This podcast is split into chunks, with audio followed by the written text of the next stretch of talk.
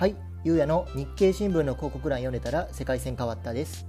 僕はですね、大したことをやってきた人間では全くない一般人なんですけれども、まあ、自分にとって非常にいい人生を送れているなと日々感じているので、まあ、平凡で退屈だった人生がなんで今面白くなってきているのかについてご紹介したいと思います。でもしですね、今後面白くなくなってきた場合っていうのは、まあ、なんで面白くなくなっちゃったのかについてご紹介していくと思います。ということで本編に入っていきます。どうぞ。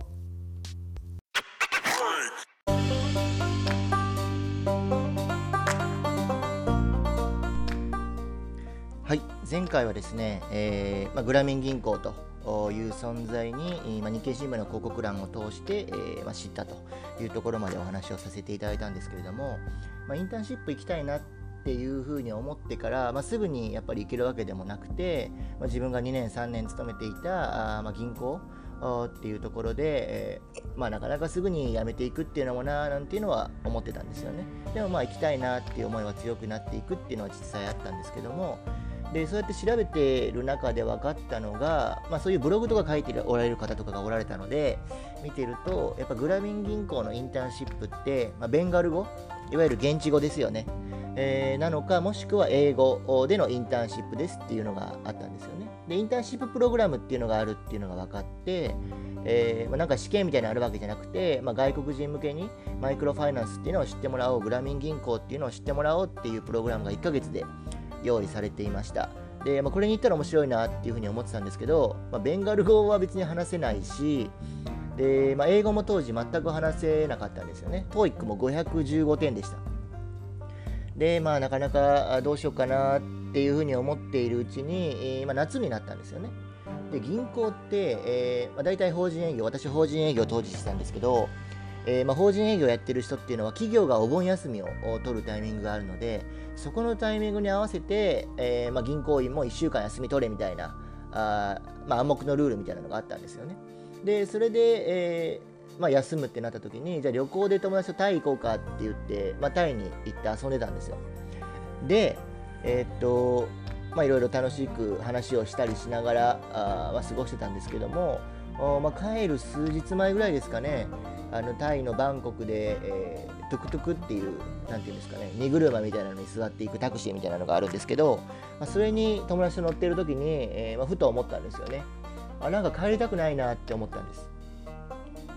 でそこで思ったのが、帰りたくないなって思うってことは、もしかして自分は東南アジアに合ってるんじゃないかなっていうふうに思ったんですよ。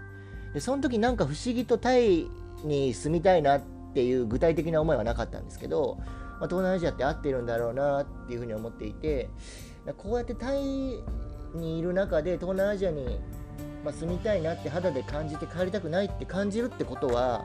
もしかしたら自分はもう東南アジアでやっていくべきなんじゃないかなっていう思いが、もう繰り返し繰り返し心の中で出てきました。でそこのタイミングで、あ、多分今のこういうふうに感じてるタイミングで銀行辞めるって決意しないと、一生そのグラミン銀行でのインターンシップはできないなっていうふうに思ったんです。でですね、えーっとまあ、帰国して、えー、でまあ、休みが上げてすぐにちょっと支店長にちょっと相談があるんですけどって言って、えーまあ、な, なんやねんっていう感じでまあ個室に、えーまあ、いち対いちで座って話をしてました。で、まあ、雑談から始まってて、えーまあ、支店長からですね、えーまあ、君は今後どうしたいんやと、まあ、銀行でどうなっていきたいんやっていう話をされてる中で、いや実はちょっと、まあ、どのタイミングで言おうかなって迷ってはいたんですけど、まあ、銀行ちょっと退職したいと。で退職して、えーまあ、そういうグラミン銀行っていう非常に面白そうな銀行があるから、そこでインターンシップしてちょっと勉強していきたいと思ってるんですよねっていう話をしたら、いやちょっとありえないでしょと、まあ、銀行を辞めてみんなでこう頑張ってで来てやってる時に、なんか自分だけ辞めてどっか行くっていうのは、そもそも人間としてどうなんだみたいな話が始まるわけですよね。でまあそれは一旦置いといて、いつ辞めるつもりやねんっていう話で、いや僕はあの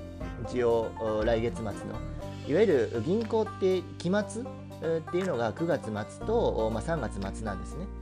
で、まあ、そのくがつ末でちょうど区切りがつくので、ちょっとくがつまつで退職させていただきたいと。でその後まあ、一応なんていうんですか、引き継ぎみたいなのも考慮して、一応実際的にはじゅうがつの上旬に辞めるって形だったんですけど、えーまあそんな感じで辞めたいという話をしてました。で、えー、っと、あ、分かったと。じゃあ、あのじゅうがつじゃなくてじゅうにがつ末にやめてねみたいな話になったんですよね。で、え、なんでですかって聞いたら、いや、ちょっと一応今年ぐらいはいといてもらった方がいいかなと思うんでみたいな、ちょっとよくわかんない答えだったので、あのいや、もうごめんなさいと、自分の中でこれは区切り切らせてもらいたいと思ってるし、まあ、逆にね、じゅうにがつっていう中途半端なタイミングで辞めさせていただく方が逆に難しいなと、えー、僕は思ってますと、まあまあ、銀行の実態的に。で、えーまあ、そこでちょっと、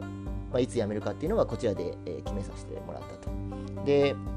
なんていうんですかね、それまではずっとすごい期待されてきたんですよね。あの、まあ、もともとその銀行の中の流れって、まあ、店内でいわゆるテラー業務って言って、お客さんに、ね、出金したいとか預金したいっていう人に対して窓口で対応するっていう仕事もしましたし、えー、まあ融資課といいまして、まあ、決算書とか企業のやつを集めてきて、えー、まあこの会社のレベルは エービーシー みたいな格付けっていうんですけど、そういう作業したりとか、あ、まあいわゆるいちおくえん借りたいっていう企業に対して、じゃあこの会社には貸してもいいとか、これはダメだとかっていう判断する業務を経てきたんですけど、一応それなりに、えー、まあ評価というか、あの上司の方からですね、あの認められてはいたので、えー、まあ評価は良かったんですよね、社内での。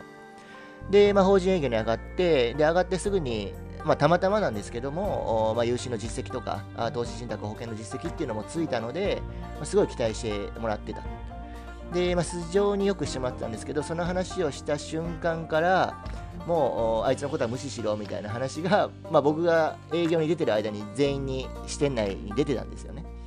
で、えーまあ、その話は僕が直接聞いたわけじゃなくて、他の人から支店長がいない間に、まあ、こんなこと言ってたよなんていう話を聞いてたんですけど、でそこからまあ若干、あ、なんて言うんでしょう、まあ、いじめじゃないですけど、まあ、他、うん、なんていうんですかね、まあ、村八分に、えーまあ、するみたいな感じがありました。で、まあ、それは別によくて、まあ、支店長以外は全員すごくよくしてくれたので、まあ、何のダメージもなかったんですけど、まあ、そんなこともありながら、あ、やっぱり、まあ、銀行を辞めるっていう決断をして、えー、チャレンジできる環境に自分の身を置けてよかったなっていうのをそこで思ったんですよね。なんでかというと、まあ、あくまでそのよくしてもらってたりとか、まあ、コミュニケーションを取ってたっていうのは、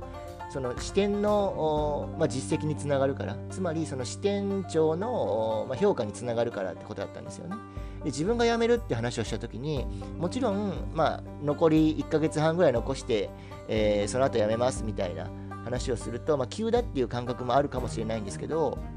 まあ、それ以上にやっぱり感情的に、まあ、あいつは辞めるから裏切り者だみたいな話をしたりとか、あ、まあ、送別会はするなとか、なんか送別の品は絶対買うなよって、別に支店長いちえんも出さないのにそんなこと言うんだみたいな話は周りから聞いて、まあ、逆に支店長なんなんみたいな話は僕に愚痴られたりもしたんですけど、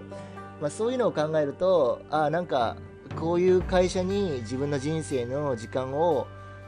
まあ、無駄に費やすというか、あ、まあ、無理して費やす必要はやっぱりなかったんだなっていうのを確信したんですよね。で、そう考えるとやっぱり、えーまあ、自分の決断っていうのはそんなに間違ってなかったんじゃないかなって、その時は思いました。はい、ありがとうございます。そうしましたら、この続きはまた次回お話しさせていただきます。ありがとうございます。